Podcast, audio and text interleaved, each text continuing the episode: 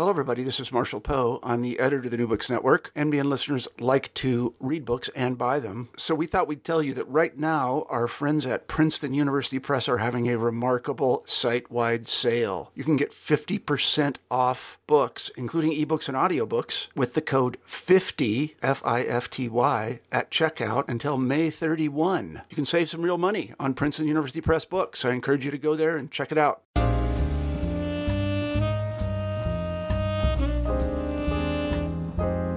Welcome back to New Books in African American Studies. I'm your host, Adam McNeil. Today on the podcast, we have Williams College Associate Professor of Africana Studies, Political Theory, and the Philosophy of Religion, Dr. Neil Roberts. Dr. Roberts is here to discuss his brand new edited volume entitled A Political Companion to Frederick Douglass. And this is published by our friends at the University Press of Kentucky. Welcome to the show, Dr. Roberts. How are you doing today? Thank you very much, Adam McNeil, and I'm uh, delighted to be here with you and also with your listening audience. Man, I, I really appreciate that. It's it's a pleasure to, and an honor to have you on the program today. Um, and so, before we get into um, our discussion of your new edited volume, A Political Companion to Frederick Douglass, can you give a bit of a background to, to your story of how you got to this particular book? Ooh, it's a, a long story, but I'll try and keep it um, keep it brief. Um, Frederick Douglass has always been a figure who has animated my imagination. First, because he's not only one of the major figures in 19th century America, but also uh, he is someone who, even when he was trying to think about questions of democracy, freedom, the status of a racial republic, uh, and our future worlds. He was someone who was also very much interested in hemispheric and international politics, uh, and especially in my case, as someone who works uh, at the intersections of political theory, but also uh, Caribbean thought. Douglass has for, was for a long time someone who was very much interested in the Caribbean, particularly post revolutionary Haiti. And so he's always captivated me, um, not simply because I agree with everything that he wrote or spoke about, though that's often the case, but he's the type of figure that is generative even for those who might have uh, differing um, uh, differing opinions. And in terms of your question with regards to the book, uh, this book, while an edited volume, is, I hope, different than other books on Douglass because uh, it was meant to coincide with our current year, 2018, uh, which is the 200th anniversary of Frederick Douglass's birth. Uh, but more specific to the structure of the book, uh, I was hoping to have in a single volume something that had not been done before, which was a collection of not only new essays on Frederick Douglass's political thought, but also a selection of important contemporary uh, essays that had been previously published, um, but not all in a single uh, volume. And so there's there's other backstories to the book, but that's really the uh, the genesis of not only my longer term interest in Douglass, but also wanting to have not merely for an academic audience, but lay intellectuals, anyone from s- those who uh, have read and written about Douglass extensively to those who this might be their first encounter. And and I think that you know your the, the the volume is you know it's a it's a big book, but I think that what it does, and, and this is part of the reason why I actually um, uh, I didn't know this at first, but after reading this, I realized I really enjoy reading edited volumes because they're the, typically the essays are uh, a little shorter um, than you know uh, a lot of book chapters are, and you know it intermingles with that uh, throughout the book. But what I enjoyed was um, the segmentation of it. Um, so could you tell us a bit about how you structured, um, how you had the book structured as far as um, uh, thematically? Absolutely. So I initially had imagined um, first my introduction, which is entitled "Political Thought in the Shadow of Douglass. um, I initially thought that whatever the final content would be, um, I would make some brief remarks, and then the majority of the introduction would be a summation of the essays that would be um, in it. And I had a draft introduction at one point, which I totally scrapped. Um, and I decided to write an introduction that wasn't a summation of the different essays, but actually was gesturing towards what do we think we know about Frederick Douglass, and what are certain areas that um, perhaps we we do not. And then, in terms of the the actual structure of the the book after the introduction, there are uh, four main parts. Part one is entitled "Slavery, Freedom, and Agency." Part two is entitled "Judgment, Intersectionality, Human Nature." Part three, Law, and part four, Rhetoric, citizenship and uh, and democracy. And so I wanted to structure the book this way because if we think about Frederick Douglass, who even though we now know Douglass was born in 1818, Douglass, uh, who was very open about this when he was alive, uh, uh, didn't know exactly when he was born. He was born a slave um, in Maryland Eastern Shore, and this is why in most scholarly periodicals or in a lot of uh, public um, documentation or op-eds or articles, oftentimes we see the year 1817 question mark. Uh, but we we definitely now know Douglass was born in 1818, uh, and someone who was born in plantation slavery. And so I wanted the beginning part one of the book to be about wrestling with how we think about through Douglass. Uh, how do we think about slavery, which in the United States context, uh, was often called a peculiar institution, but in many regards, Douglass didn't think there was anything peculiar about it. How do we actually think about slavery as a political, a social and political system? And how do we actually perhaps entertain two ideas with regards to the view of the slave? There are, there's one view that thinks that slaves throughout time have no inherent agency, have no inherent capacity for action and change. And that's a very powerful view that is encapsulated with the term Orlando Patterson calls social death. And then there's a second view um, of which I would situate myself in, which is what is it that even if we think about slaves throughout time, including Douglass, uh, who might have had a constrained agency, but nonetheless actually then did resist and did actually try and not only resist the condition of enslavement, but also to try and build another world. How do we actually kind of grapple with that. Part two then shifts to questions of judgment, human nature, and intersectionality, of which questions of masculinity um, and the relationship not only between kind of race and the human condition, but also questions of uh, gender, sex, sexuality. What does it mean to, to kind of judge, to actually think about questions, problems that we face, situations, and then render uh, judgments not only about what to do, but what we might have done Part three then moves to the law. And I think the law is important because, on the one hand, in the period of transatlantic racial slavery, there is the kind of the juridical aspects of the law. What is it? Uh, what did it mean for individuals who are humans who then ended up being reduced to this category of a thing?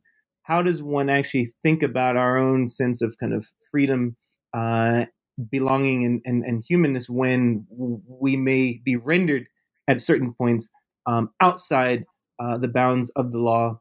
And then what does it mean to potentially do actions that are unlawful, right? that actually go against the law because we think those laws are unjust. You know, what are what are the moral and political ramifications of that? Uh, and then finally, in terms of rhetoric, citizenship, and democracy, uh, I wanted uh, the different contributors to wrestle with not only the question of kind of slavery uh, but also what Saidiya Hartman calls the afterlife of slavery. What are the ways in which slavery mutates, right, throughout time, even when social and political orders shift, especially between before and after the Civil War in, in, into our current moment? Uh, what are the ramifications of these uh, of these of these ideas that Douglass was wrestling with?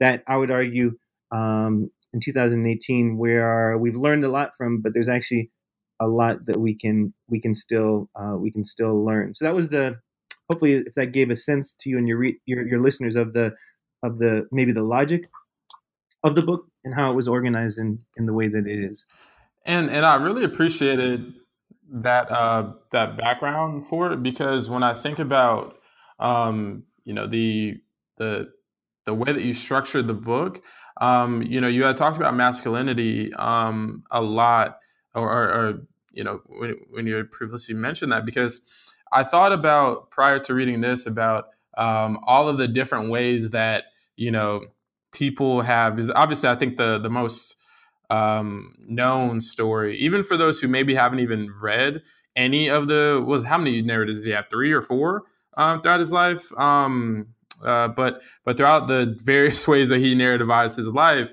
the most prominent story was the one uh, uh, that he gained his manhood when he fought the slave breaker, right? Um, and so I've I've read so many different characterizations of of the way masculinity worked within the confines of um, of Frederick Douglass's life that I really thought that the um, that the way that the the the book structured it was was very good in how there are many different aspects of his masculinity and dealing with the form of intersectionality a lot with um, part two i think was a really good examination of that as well um, i appreciate your points and so let me give your listeners a, a, bit of background in terms of douglass's intellectual production if you give me a moment and then i think hopefully connect it to um, mass, uh, the question of masculinity. So there is there is an irony. What is the irony that i'm referring to? Uh, there are arguably two main texts that are currently perhaps the most discussed and uttered in uh, Douglass's thought in our current moment. The first, Douglass's famous um, Fourth of July oration uh, delivered in 1852, actually on July the 5th, the day after the Fourth of July in Rochester, New York. And the second, um, Douglass's first autobiography entitled "The Narrative of the Life of Frederick Douglass, uh, an American Slave," written by himself, which was first published uh, in 1845. Um, but uh, it may surprise your listeners that in the early 1850s, Douglass's first autobiography went out of print and it was not actually brought back into print for 100 years. Think about that 100 years uh, until Benjamin Quarles, who is one of Douglass's early um, uh, one of Douglass's early biographers, uh, helped to then shepherd through Harvard University Press an edition of the narrative in the early um, uh, in the mid in the mid 20th century. Uh, so so what's the irony? The irony is now oftentimes Douglass is associated very much with his narrative when it was actually a text in his lifetime that was out you follow was out of print most of his most of his life, which then suggests that as much as the the autobiographies, if you're if you if you're following me right now, it suggests as much as the autobiographies are essential to understanding Douglass's life and work, he himself did not think that that was it. We have to understand Douglass's autobiographies. We have to pay attention to Douglass's speeches. We have to pay attention to what political theorists call the aesthetic turn, the aesthetics. That Douglass was the most photographed American, not merely African American. Douglass was the most photographed American in the 19th century. Douglass, the way that his image was represented was significant to how he was thinking about ideas. So if we then think about the different autobiographies, we already said the first autobiography um, was in 1845. This is when Douglass then um, had recently escaped from Maryland. His route was he went, we now know he went from Maryland and he disguised himself as a sailor. And then he made his way to Delaware, then from Delaware to Philadelphia, in which he then went from Philadelphia to New York City, where he then uh, met surreptitiously up with his um, uh, soon to be first uh, wife. And then from New York, uh, uh, Douglass uh, and his first wife, then of several decades, then went to New Bedford, Massachusetts, the state that I currently reside in. And when to avoid being captured, Douglass changed. Uh, you know, Douglass was born Frederick, right? Uh, Augustus Washington Bailey, right? Bailey was his his his, uh, his his his the name that he was given as a slave. Douglass changed his last name from Bailey to Johnson, but when he arrived in New Bedford, uh, it turned out there were a lot of Johnsons, and so Douglass wrote uh, read a novel and then ended up changing his last name to Douglas off of one of the characters, but it was a Douglas with one S. And so Fred, the person we now know as Frederick Douglass, he added an S to that character's last name, and that's the name that we we know him as. Um, in 1845, though, because of still fear of capture, then Douglass went to Great Britain for 21 months. And then when he came back, he then moved to Rochester, New York, where he had another major phase um, that I would argue to your listeners uh, and larger public that we should pay attention to, which is his journalism. Uh, and so when Douglass was in Rochester, New York for uh, an extensive period of time, for several years, uh, he published several newspapers. But then subsequently, uh, uh, in 1855, that's the next important nod, was the publication of Douglass's second autobiography entitled My Bondage and My Freedom. We have to recall the civil what will become the Civil War hasn't even begun yet, right? That'll begin in 1861. So his second autobiography is one in which Douglass is still in the law, um, uh, uh, still in the law, someone who, in the wake of the fugitive slave law, could be liable to be captured, right? and uh, and then uh, thrust back into kind of legal slavery, even though he had through manumission purchased um, his ostensible um, legal uh, legal freedom. Um, and then after the Civil War, Douglass publishes his third autobiography when Douglass essentially was a politician. So the last major autobiography, and you mentioned it before, you said three or four. I think that's accurate. The third autobiography, The Life and Times of Frederick Douglass, was first published in the early 1880s, but Douglass ended up near the end of his life um, becoming um, not only very much a politician, but in a lot of ways, his political practice, he in some sense distanced himself from the what I think of as the radicalism of his middle autobiography that we'll come back to shortly is rife with notions not only of manhood, right, and questions of masculinity, um, but nonetheless, Douglass in the late 1880s becomes the U.S. ambassador to post-revolutionary Haiti. What was his title was formerly consul general and minister resident. Uh, and Douglass went there not knowing what his real purpose was going to be. He went there um, not realizing that uh, what what what is currently Guantanamo Bay, right, the kind of this extra legal territory in what is now contemporary Cuba that is technically U.S. sovereign territory. Douglass was put. Douglass was given the post to negotiate uh, in in uh, in Haiti a similar uh, a similar type of space, and when he refused to do that, he was recalled.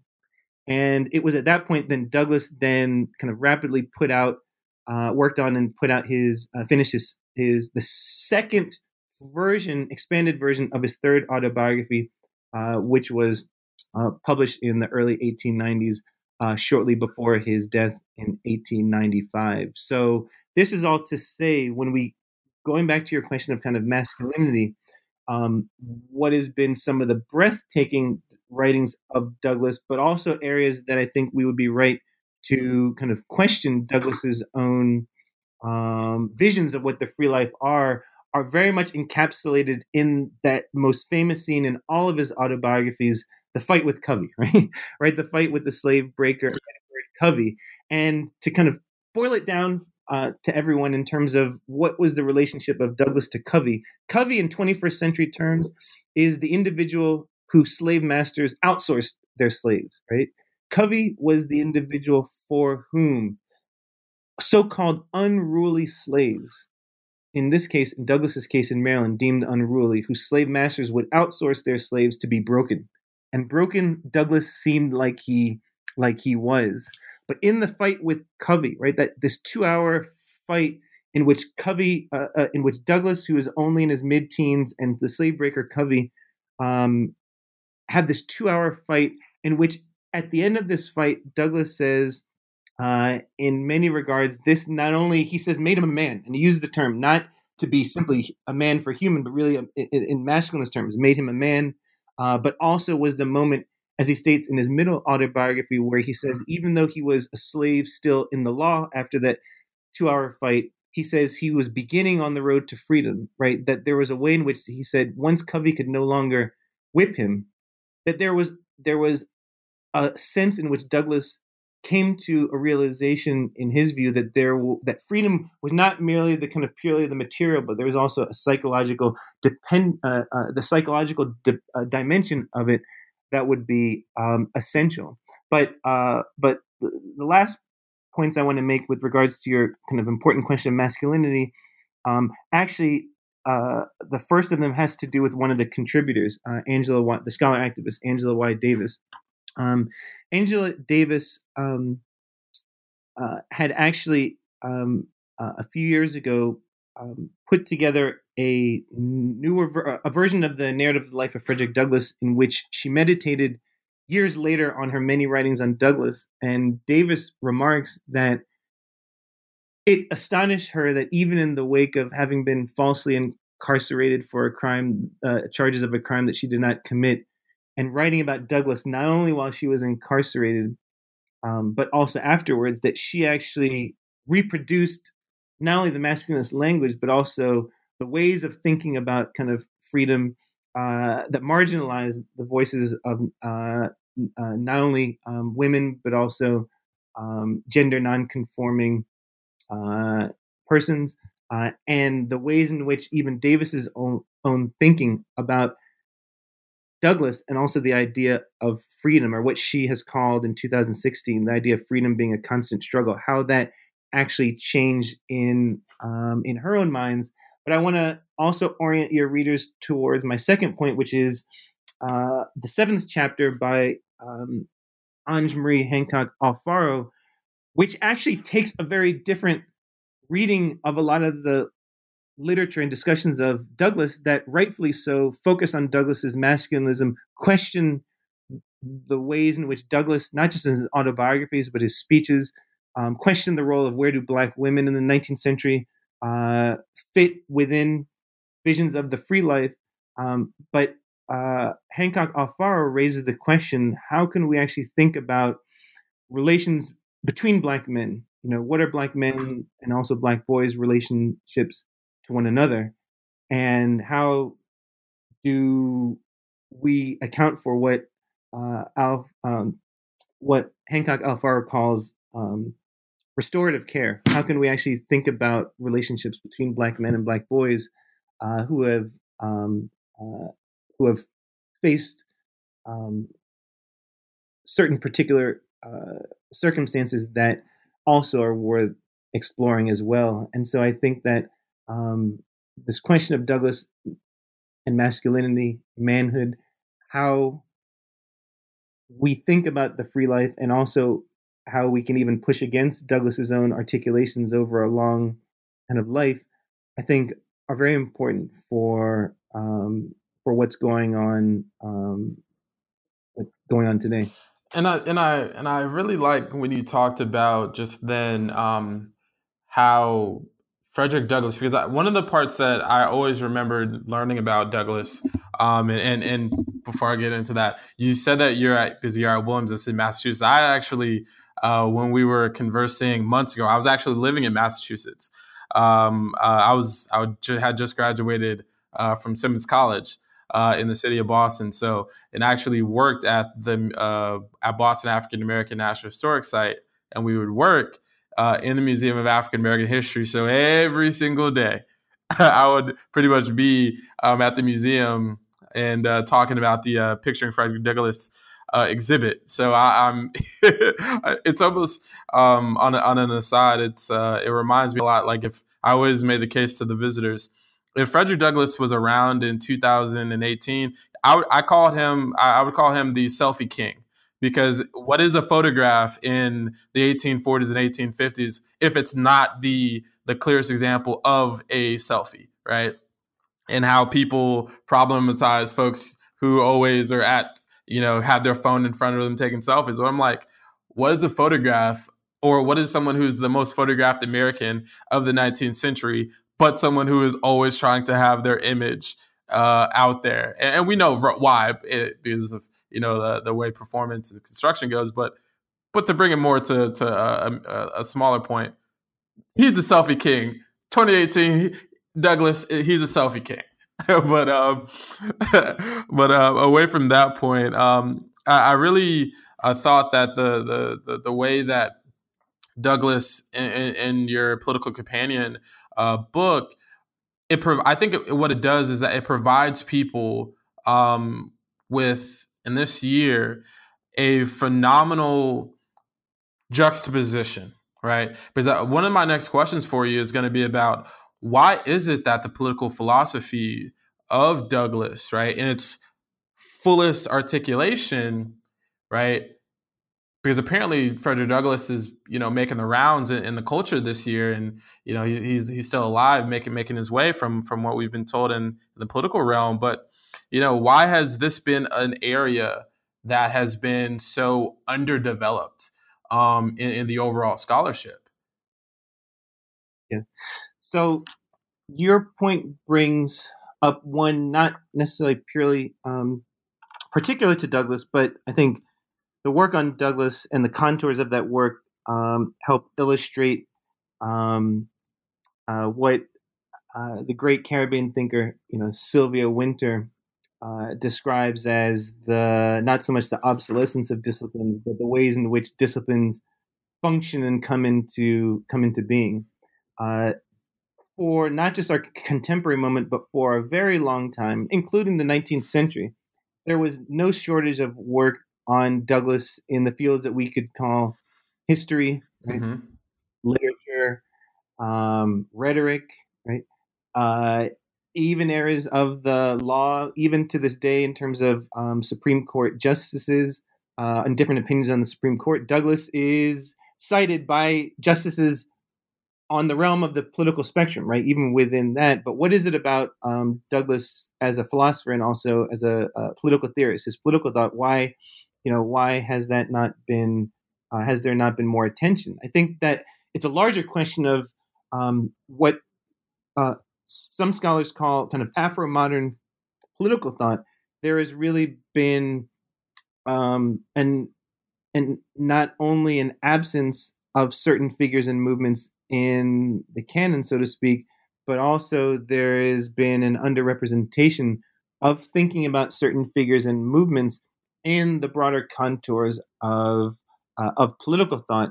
And I think that the example of of Douglass is is an important one to show that a figure for whom there's still a large range of of work, there still is not enough work, in my estimation, on thinking about Douglass as a uh, as a political thinker, and and by political thinker, I mean someone who is trying to think about ideas um, not only those mentioned in the book, but also other concepts such as justice, rights, equality, in addition to questions that we try and mind in terms of democracy, citizenship, freedom, slavery, right, judgment, right, human nature, that these concepts undergird the ways in which we eventually formulate policy. And if we don't understand the ways in which these concepts work and are debated, then uh, we're not going to fully understand why we have differences in terms of policies of the past and also policies of the present. And so I think there's the first in terms of what are the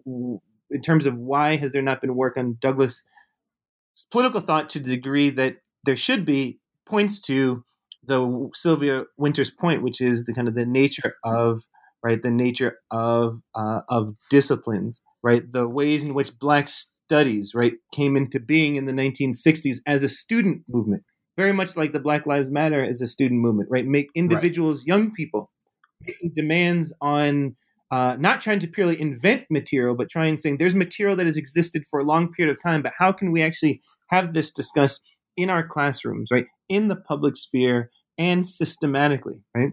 Uh, and and I think with with Douglass, this is uh, the case in which um, I very strongly believe that not only did he give us a corpus to think about these questions of political thought, but there were there there have been people who have tried to raise this question of framework before. And that's specifically the reason why this wasn't meant, and it could have been, it could very easily have been a book that was all new essays, right? It very easily could have been.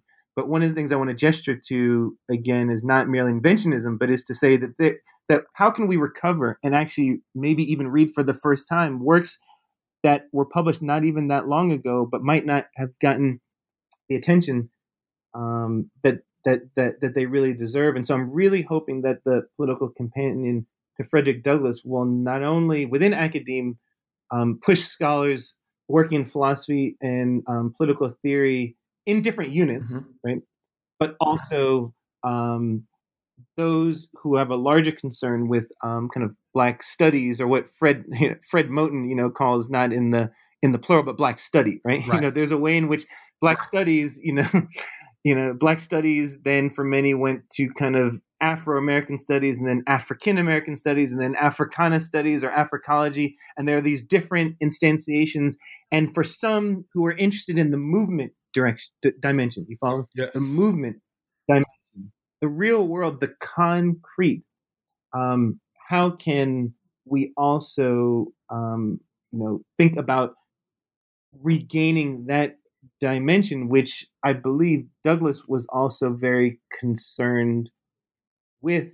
And if a political companion to Frederick Douglass can help to spark that, then I would have considered it, um, you know, a success. So that's really what I want. This is, and I, I end my intro this way, which is that I and others, we don't make a claim that this is what we write about are all the dimensions, or even the majority of the dimensions of thinking about Douglass's political thought it's it's an invitation to talk uh, to talk and think through and write about what I call the afterlives of Frederick Douglass. And that's really what, if you want to talk about a project, that's what this project is. It's really collective. It is not an individual project. It's really something that's hoping to spawn new material and help recollect overlooked or understudied ideas. And, and that's what I, I think we should be doing um, you know, more about. And can I make a small a small point, which is, which is particular to academia? Oh, of course. I remember when um, uh, when uh, um, kind of thinking about you know when when. when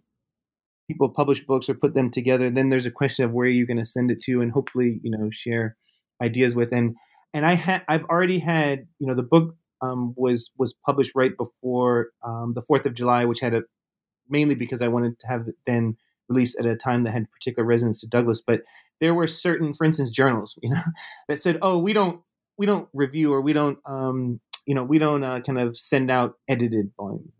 That's just their policy, right? right?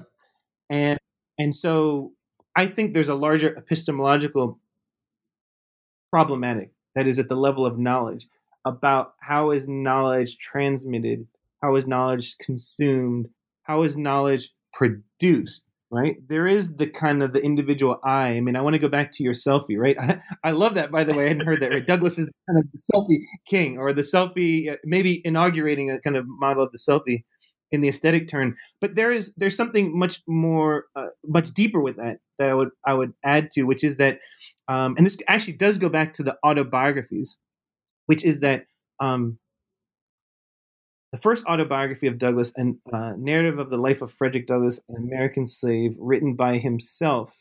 The picture on the, the frontispiece, right, shows not only a younger Douglass, but Douglass's vanishing point. You don't when you look at the original edition, his vanishing point is actually not to the viewer; it's actually to the side? And there is a way in which, and Douglass writes about this in his um, in his second autobiography, but also later in his is what came to be known uh, an important break with an individual by the name of William Lloyd Garrison. Right, um, William Lloyd Garrison was one of the major kind of white abolitionists of the 19th century. Uh, acolytes of Garrison called themselves Garrisonians. And fundamental to Garrison, if we want to use con- contemporary parlance, right, if uh, is uh, you know one doesn't negotiate with terrorists. Yes. Garrisonians saw slaveholders and slave masters as terrorists, right? They were perverting and terrorizing the republic uh, in which they existed in. And Garrisonians believe you don't negotiate with terrorists, right? But they had a term they called moral suasion. What's moral suasion? Moral suasion was the idea that one doesn't negotiate with terrorists, one doesn't negotiate with slaveholders and slave masters. One tries to change the hearts and minds of others. And Garrisonians believe that one does this in a non-violent way. Douglass, though, came to not only be under the spell of Garrison, who he met in New Bedford, but when Douglass essentially became, he went on a lecture circuit, right? He ended up speaking on behalf of of Garrisonians to primarily white audiences, many of whom there was a question of did they think Douglass actually authored his first autobiography? But when he was going the lecture circuit, he noticed um, that Garrison and also many of the Garrisonians, they you know he kind of famously said, you know, the Garrisonians would say Doug, they, they would say Fred, as he was known, you know, we'll take you know we'll take care of the philosophy, right? In other words, we'll take care of the script. You just deliver it. You follow, yes. right? You'll just you just deliver the words. We'll take care of the philosophy. And in Bondage, in a second autobiography, Douglass says, "I felt tired of narrating, right, my life. I wanted to think about it. Right? He wanted to become a thinker, and this is what connects to the question of why has there been an absence in Douglass's work in political thought and political philosophy I think it fundamentally gets into aspects of, of areas um, that Linda Alcoff and Charles Mills and many others have have talked about, which is this sense in which how has there been, in some sense, a kind of colonization of certain disciplines, right? Uh, and how can we, in some sense, decolonize the ways in which we think? How can we actually start to open up and not merely be more inclusive, but actually think about the very nature in which disciplines came into being, and then actually then try and um, what the Caribbean Philosophical Association has as their motto shifting the geography of reason, right? How can we actually shift the ways in which we, we think about disciplines and then help to kind of reconstruct those, uh, those fields in addition to transforming and creating, um, creating new ones? And so I can go on and on. I know it's beyond what we have time for, but I really wanted to kind of make this point, which is this, this contemporary question of, of, of disciplines has a, a, a larger um, story in not only Douglass's kind of life as a slave, but also um, the ways in which uh, he himself started to kind of reevaluate certain fundamental premises. One of which he thought, like Garrisonians, that he believed and argued that the Declaration of Independence and the Constitution was a, were pro-slavery documents. And then Douglass, after his break with Garrisonians, would come to believe that they were anti-slavery documents that could be put in the service, right, of uh, uh, of egalitarianism and the free life and the overcoming of white supremacy. Um, but it was about using the ideals within those documents and turning them on their head, right? To get to the essence. And we need to be able to understand the essence. And the contributors are not, this book is not about consensus. Right. Right. This is not about consensus. This is about having individuals from a variety of perspectives um, arguably one of the contributors, Angela Davis, on the one hand, and then the late Herbert Storing on the other, were kind of um, over their like you know their their their lives and their work have um, have different perspectives on Douglass, but they each, like the others, um, get to debates that I think we should be having. And and I also think too that uh, to bring in another kind of kind of way to bridge it. I I think about like you know I grew up playing football, and one of the things that you would always see growing up would be like the black quarterback being the athlete mm-hmm. and never being an actual quarterback, right? That how you know when you talk about like the Garrisonians uh, eh, talking about Douglass and, and how they say that you need to just provide the story and we'll provide the analysis and everything.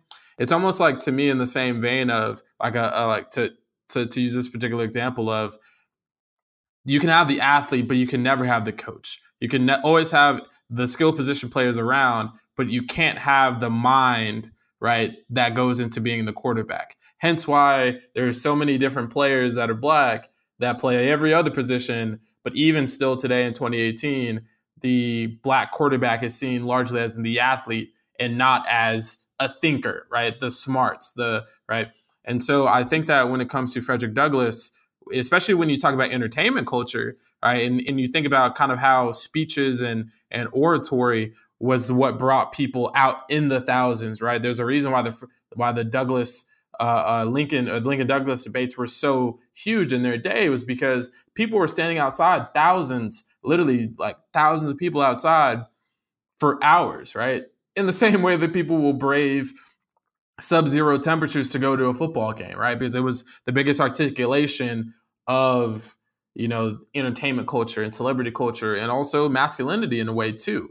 Um, and I think that when it comes to bringing it directly back to the subject of Douglass and, and not away and away from football, um, I thought that how when we talk about the piece about democracy and citizenship. I think that the part about Douglass that I, I think I admire the most is how he was someone who, right? He, I, I remember someone mentioning how before, what would Douglass have, what would the story of Douglass been like had he gone with John Brown for the raid upon Harper's Ferry, and his story ends in 1859? it would be a much, much different story. And our understanding of, of his political philosophy uh, would be completely different because we have so many not only stories within the, the, the autobiography and the, and the narrative tradition that Douglass continues and extends but also I think too in the sense of he personally is changing. He sees the other side. He sees you know a, a jubilee. He sees you know, radical reconstruction. He also sees um, uh, uh, um, the reconstruction broken down, right? He sees the the the the rise of the New South, lynching, right? All these different things. And though you might not see deliberately those being talked about within his biographies, what you see is that you have a maturation process that coincides with the difference of the man and how, right? When especially when you talk about um, his friendships with other men, I think that that is something that um, you know, talking about different intimacies, right? I think that's something as well that has been uh, underdeveloped in, in the scholarship of Douglass in the sense of um, he was a rival, right? A lot of times when people talk about his connection to other men, it's within rivalries and less about friendships. So the James McCune Smith part isn't talked about as much as his, you know, 1870s, 1880s debates with other black men within the national convention movement, uh, within the color conventions movement, really, in, in the sense of African American men who are being uh, uh, the, the the upstarts, right? They are the ones who've been reading about Douglass, and now they're you know speaking not you know not not down from Douglass, but with him, right? In these conversations and debates about the future of, of the race and the nation. Um, and I and I really think that what this volume does greatly is that it breaks down the different stages of Douglass, but also breaks down uh, uh, listeners the understanding and the different ways of understanding Frederick Douglass in the entirety. Right, we have this new um, biography that's coming out um, from from uh, David Blight in the next couple months, and so right, that's going to be another part of the story too in the biographical sense. But this, the great part about this particular volume, uh, uh, listeners, is that you're going to see broken down by some of the great uh, thinkers uh, compiled, you know, edited by one of our, our time's greatest thinkers in Dr. Neil Roberts, and how Frederick Douglass, you know, not only the man, but also breaking down, right, what did he think? Why did he think? And and the maturation process is how did he think about particular aspects uh, of life? And I think that it, it, contributes greatly to our, our understanding of not only, you know, the past, but also how it under, helps us better understand our radicalism for today as well. Yeah. I there are so many important points that you mentioned, so I want to at least try and uh, follow up with a few of them. But oh, hey, hey you, you, got it. We, to, we, got time, as I they say. I wanted to give a shout out to um, Professor David Blight because I think that um, you know something I mentioned earlier, which was the impetus of this book, which was that there are certain fields in which there is a, a, a prominent representation of engagements with Douglass. One area being history. Um, David Blight has been a troubadour for a very long time in actually trying to bridge uh, many of the divides that I've been talking about. So, for instance, one of the contributors, um, Robert Gooding Williams, uh, to uh, as a contributor to the political companion for Frederick Douglass.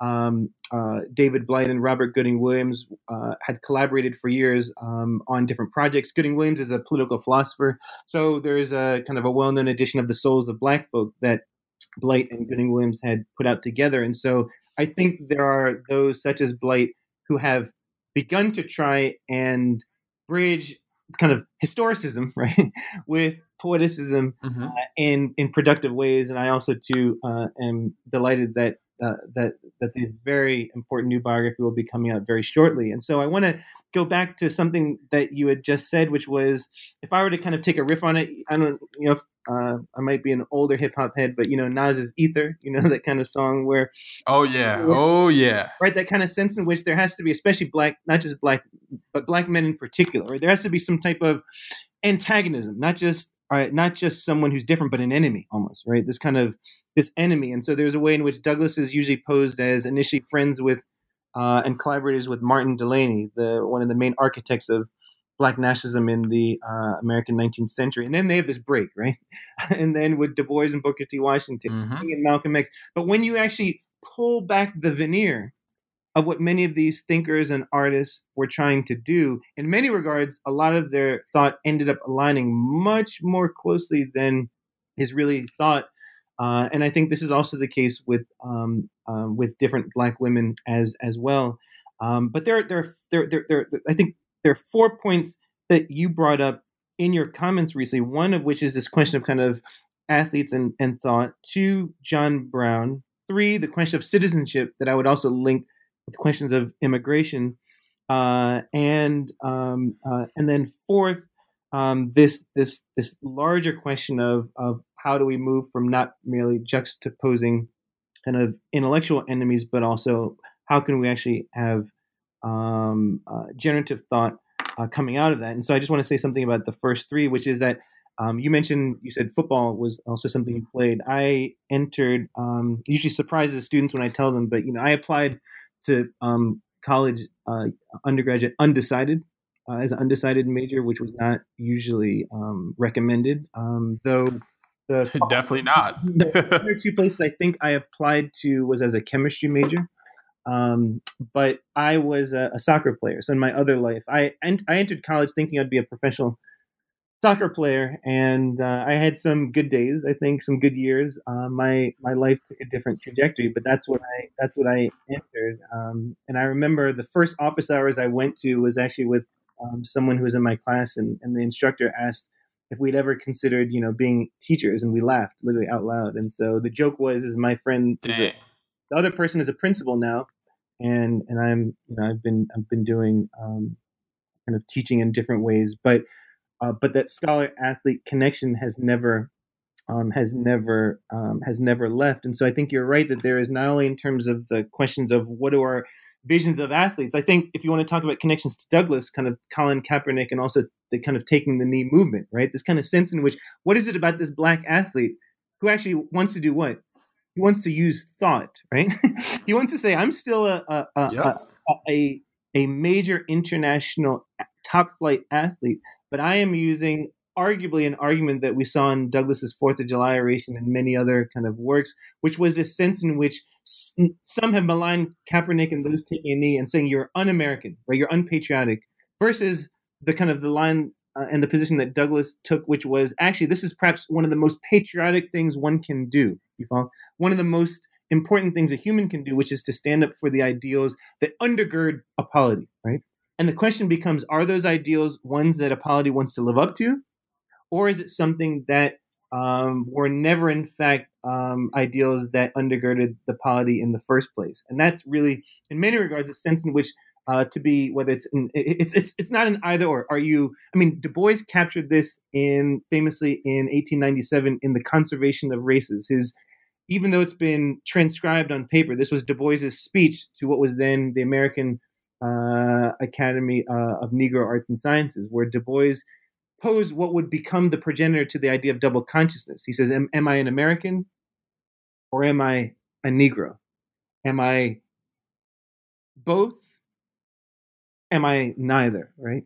And this doubling of identities, which we have seen in the wake of uh, Professor Kimberlé Crenshaw and also the discourse in intersectionality and third world and black feminist uh, movements, to think about what are our multiple identities and things that we do together. I think that we we we see that, and we also see the kind of the marginalization uh, of the souls of black folk who who, who have come to experience an existence in, in, in, in, in being told that they are to simply do as one's told rather than becoming agents and thinking beings themselves, which they, like all human beings, are. So I think that's the first point. The second important one, which is John Brown, which is one of those asterisk moments in Douglass's thought where I, I honestly believe that he was after the raid on Harper's Ferry, Douglass really began to question you know, his role um, in, which was, for those who are unfamiliar, uh, John Brown being one of the major kind of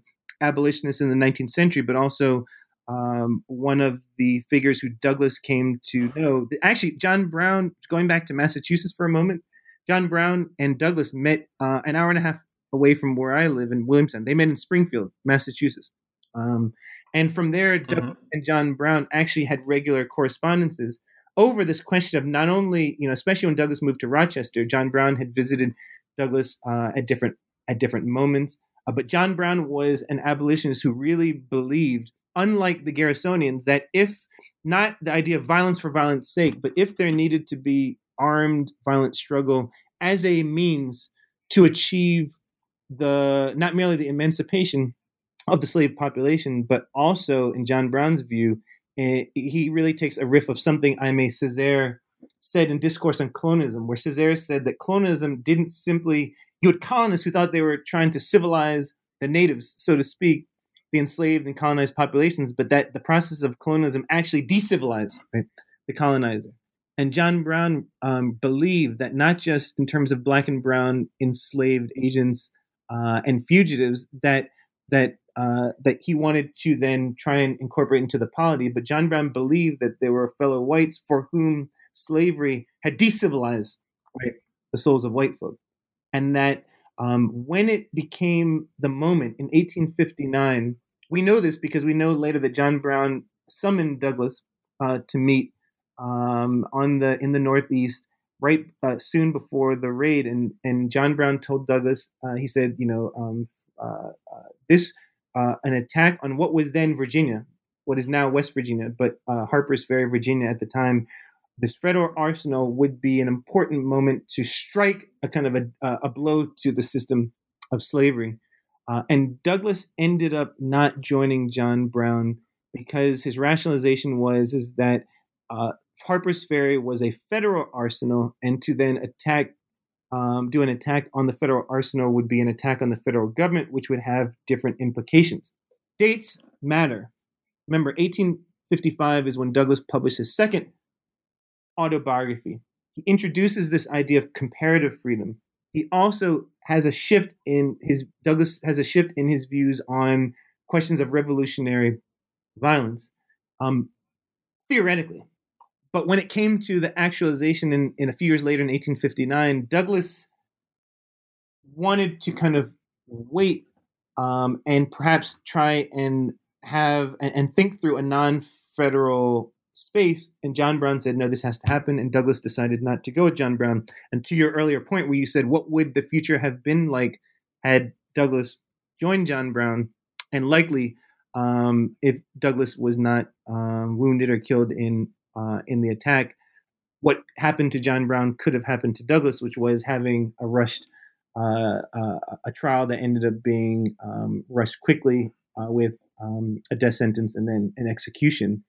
And Douglass spent several years, especially after the Civil War, meditating on on on on John Brown, and uh, and there is uh, there is a kind of a significance to that, which was really um, connected to a speech Douglass gave called What the Black Man Wants, which is right near the end of the Civil War, which was trying to think about the future. You follow?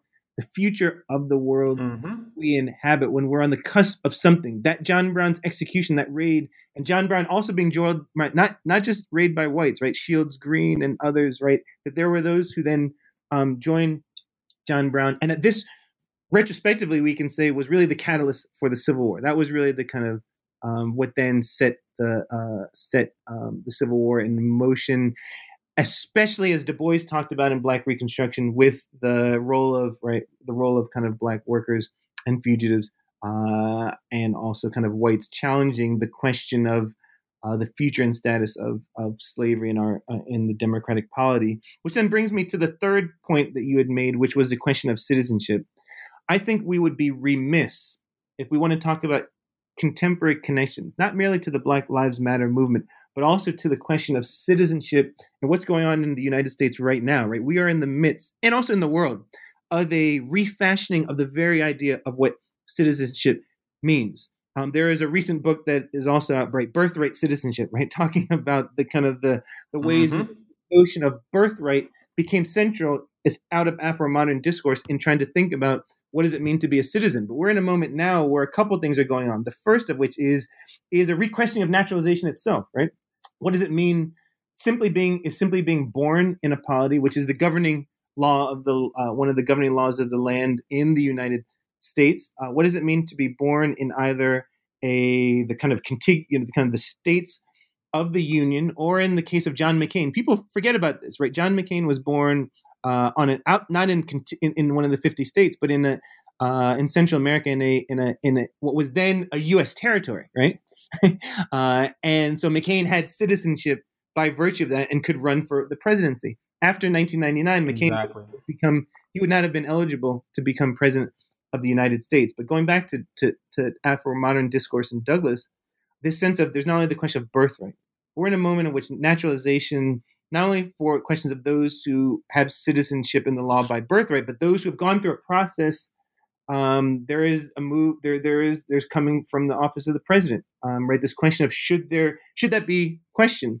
To what is one of the most pressing issues um, of the moment, which is how do we account for the fugitives of fugitives of today, those who are immigrating whether not merely kind of through regular legal channels, but also who might be un, who are either have been undocumented or coming to a polity because they are fleeing or taking fright from political persecution or a variety of other reasons.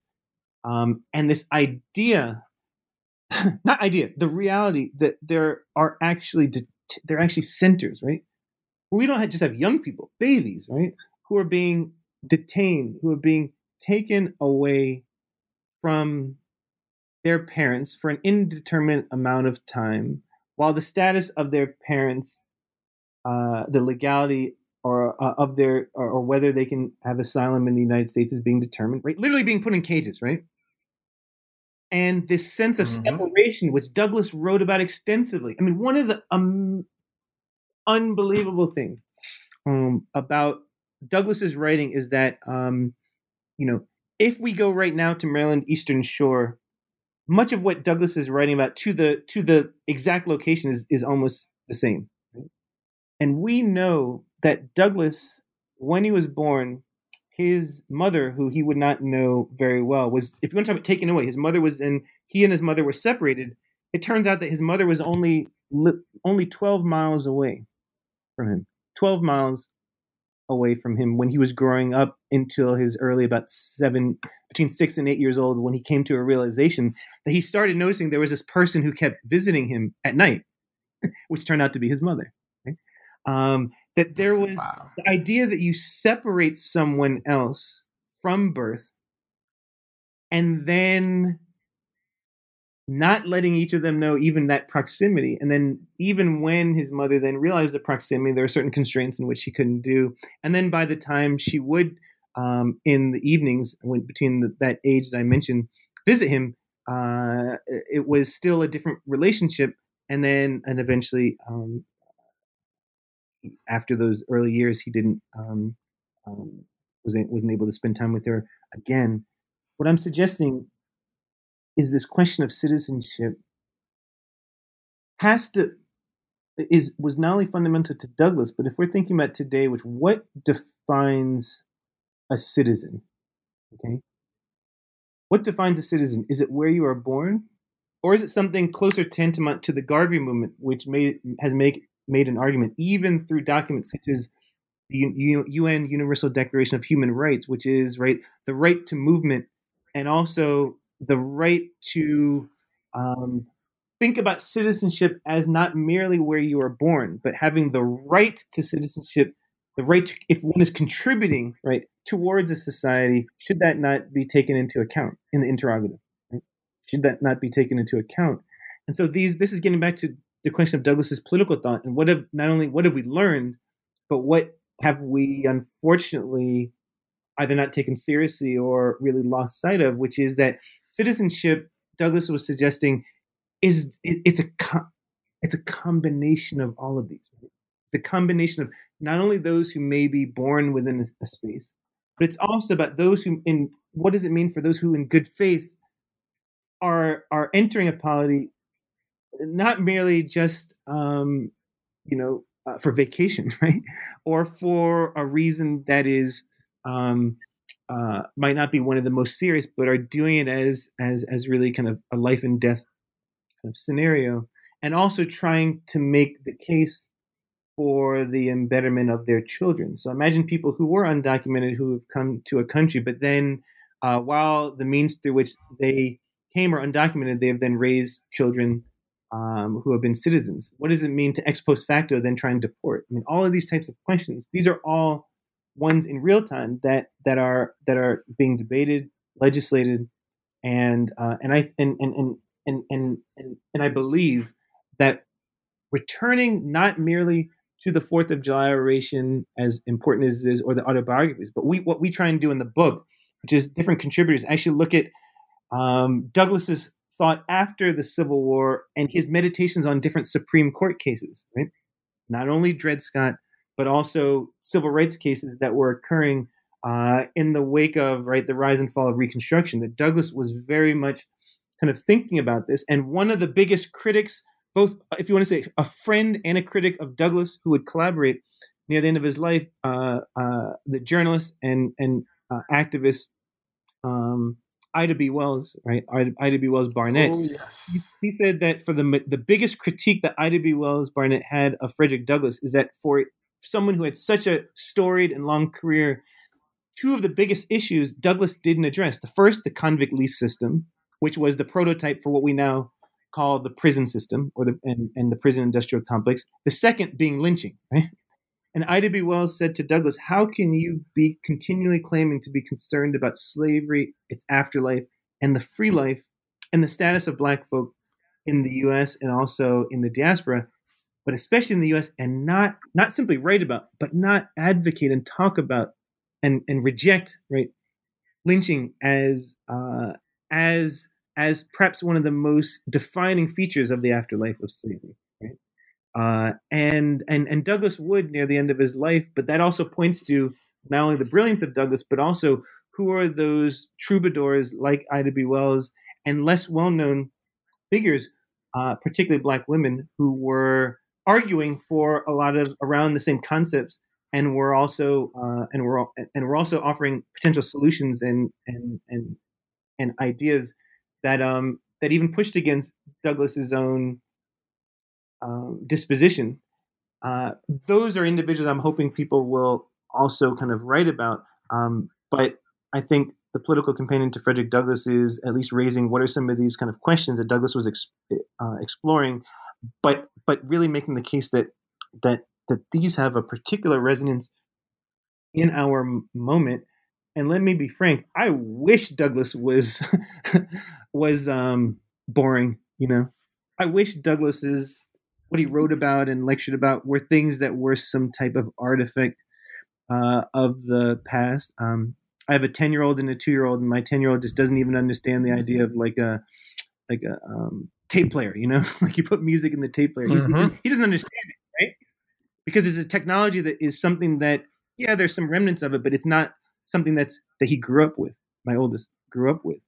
I wish that Douglass's ideas about um, the racial polity uh, and these various ideas were like that, but but they're not. So the question is, um, do we simply ignore, or do and put a band-aid over issues, or do we actually really try and address head on um, those issues? And I think if we're going to address head on, then then then I think um, Douglass is a um, an interlocutor for us to be able to to do it. And I think the work by the Blights uh, and also as the recent work on kind of women in the world of Frederick Douglass and various other important works that are coming out uh, in the last this year and recent are giving texture, you know, to all of that, um, and and and the like, yeah. And and that's why I think that I'm so so glad that um that you know that we had actually and also also in the last part as well uh uh gotta gotta definitely shout out you know we we had uh, an interlocutor um, in this particular uh, situation uh, because I believe um, one of our colleagues uh, actually reached out to me. Um, it was Dr. Annette um, Joseph Gabriel uh, actually connected us. Yeah, so we definitely got to shout her out. Cite black women, you know, that's what we do out here. Uh, so, um, so definitely got to give her a shout out too for for putting us together. International work, right? Who's doing work thinking about black women, not in the U.S. but also in the larger francophone world, connecting Africa, Europe, right, the Caribbean, and and the U.S. Right. Yeah. Absolutely, and uh, and and she'll be she, and the others at the University of Michigan will will be hosting the uh, the the next uh, African American Intellectual History Society's uh, conference in 2019. So I'll, I'll, definitely be out there as a new member of uh, of the team over at Black Perspective. So um, it's it's definitely a good time in the scholarship. Um, and and and as I put on Twitter a few days ago, thank God I'm around now as a, as a scholar because I think this is this is one of the uh, one of those fertile times that that uh, scholarship about the history of uh, of just Black folks in general, right? Of the, of the African diaspora, I think is just so it's just, it's just so so awesome. And so I believe that a, a, political companion to Frederick Douglass in the year of Mr. Selfie King himself, Frederick Douglass, I believe is a perfect, perfect way to to to to you know bring about this last uh, a quarter of, of the year in, in, in, in his important year. And so uh, I thank you for coming on the program. But before we let before we let you go, if you don't mind, um, you know, we, we we get a little greedy out here at the at New Books in African American Studies channel, and I know that you were on uh, some time ago for uh, Freedom is Marronage because I actually listened to that one. Um, and so, uh, so, so that that was a little bit of time ago. So, is, is there something in in the works right now that that you're doing that where we can bring you back on the program? Um, well, I guess you guys will have to judge to see if it'll be of interest. But there are there are two things I would um, kind of mention. Uh, the first is a, a monograph that I'm at work finishing now called "On Radicalizing the Black Radical Tradition." That probably is the most pertinent. And so, uh, the short version is that everything that claims to be radical, in my view, isn't, and yet at the same Ooh, that is ooh, okay. The titles, you know, I don't know how many times I see a title of fill in the blank, so and so, and the Black Radical tradition, or X figure or movement and Black radicalism. It's not all radical, and by extension, not in terms of talking about Afro modern thought, but um, the book I'm working on is actually going to be a complete excavation of how we not only think of the term radical as an idea, but then actually saying there are some figures and movements that actually do constitute black um, uh, black radical thought, both in the U.S., Africa, and the Caribbean. And so, um, on radicalizing the black radical tradition is both um, having us uh, think through what radicalism means, the idea of radical, and also black radicalism means, but also taking Cedric Robinson's term, the black radical tradition, and in one sense, questioning not only the kind of the genealogy homogeneity of a lot of ways of thinking about the black radical tradition in our in our current moment, but also suggesting that whatever black the black radical tradition is, it's all it's often posited as the critique of black politics, understood in its liberal, libertarian, and conservative forms. And so I'm suggesting in the book that actually um, the black radical tradition is within the larger matrix of black politics, which is also itself inclusive of though extends beyond the U.S. And so, yeah, man, uh, that's that's that's um you know so among the figures looking at Sylvia Wynter and Walter Rodney and Cedric Robinson and Angela Davis, and also returning to what I wrote about earlier in Freedom is Marronage, the Haitian Revolution, and also a movement I've been thinking and and and, and writing about in the recent years, the Rastafari movement, among others. Um, and so that's the that's the first, and the second is a jointly uh, a joint book with my colleague uh, Marilyn Nissim Sabat, and the book is called Creolizing uh, Arendt. And so it is going to be a book um, that looks at the German emigre um, philosopher and political theorist Hannah Arendt, who wrote a lot about not only kind of racism and race thinking, though oftentimes vis-a-vis kind of anti-Semitism. Um, but the book is looking at what does it mean to kind of put Arendt's thought about questions of uh, violence and revolution and freedom and conversation with different uh, Caribbean and also Afro modern uh, thinkers and what comes about if we think of creolization as not merely mixture, but what comes about when you put two or more elements together, what new thought emerges. And so um, I'm hoping that between on radicalizing the Black radical tradition and uh, and Creolizing Arendt, uh, among some other ventures, um, will help to continue the questions that a political companion to Frederick Douglass, Freedom is Marronage, and what I've hoped to be some of uh, my kind of ongoing work um, to not only push ourselves, myself included, about ideas that we've taken as a given, you know, and to really dig deep, not only in terms of history that bodies like the African American uh, Intellectual History Society have brilliantly done, but to then think about the future. Um, what Edward Glissant called, and I'll end with this, a prophetic vision of the past. What does it mean to not only think about time linearly, but what does it mean to think about a t- idea of time that we look back and rethink what we might have taken as a given and project that rethinking into our present and the future. And that is how I think um, not only kind of forms of, of, of radical thinking and, and radicalism can uh, can be addressed, but also different political tendencies um, from kind of not only center left but also center right. Because uh, if we don't talk together and think together, then ultimately we're going to be like the myth of Sisyphus, right? We're going to be pushing the rock up the hill, thinking that we have kind of transformed, only to have the rock fall back, um, fall back down. And uh, and I really want to thank you for um, inviting me to reason with you, because I think your work and uh, is is vitally important, and everything that um, your listeners are doing and thinking about is important. And so, um, uh, hopefully, that um, gives a little window into some of the things I'm up to now, but also an invitation for people to read a political companion to Frederick Douglass, and hopefully, if it has meaning uh, to listeners and to you all, then um, then I think that would not only make me proud, but it would certainly um, be something Frederick Douglass would be more than proud of. And and I definitely appreciate that, and and I'm very, very much looking forward to um, what is going on down the pike for you because I definitely uh, I'm yeah that that that first book that you just mentioned uh, uh, about is honestly I think that's something that uh, I've heard from a lot of people and even thought personally about is if everything is radical, then what the hell actually does radical mean?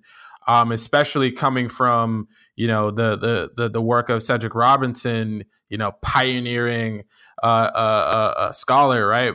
And so you know, even as a, a trained historian or in training a historian right now, that it's like many people have told me like no matter what book you read this summer, Adam, you got to read Black Marxism, and, and like it's an essential work. And so you know having this, you know, book that you're you're gonna come out with soon, yeah, we, we definitely got to have you back for that one. no yeah, doubt about it. I would love to. My short window to that is going to be also to say that even beyond Black Marxism, in many regards, for Cedric Robinson, I found actually his body of his other work to be more uh, informative. Actually, particularly his work on kind of cinema uh, and Black yes. movements. And I actually, Marxism is, is there, but it's only the the it's only the tipping point and so i'm i i it, it will probably be a book that is going to uh, maybe have some people might not necessarily uh, agree with some of my positions but it's definitely going to be one meant to invite like like like my previous ones invitations and take very sit on a serious note to say well what do we mean by radicalism that fundamental not just black radicalism but the idea of radical itself because uh, you're right it can't everything can't all be radical but we need to get a sense just like freedom you and i might say freedom but you and i mean may mean two completely differing ideas and mm-hmm. then we're mm-hmm. going to actions based upon those different ideas so if you and i are saying radical or radicalism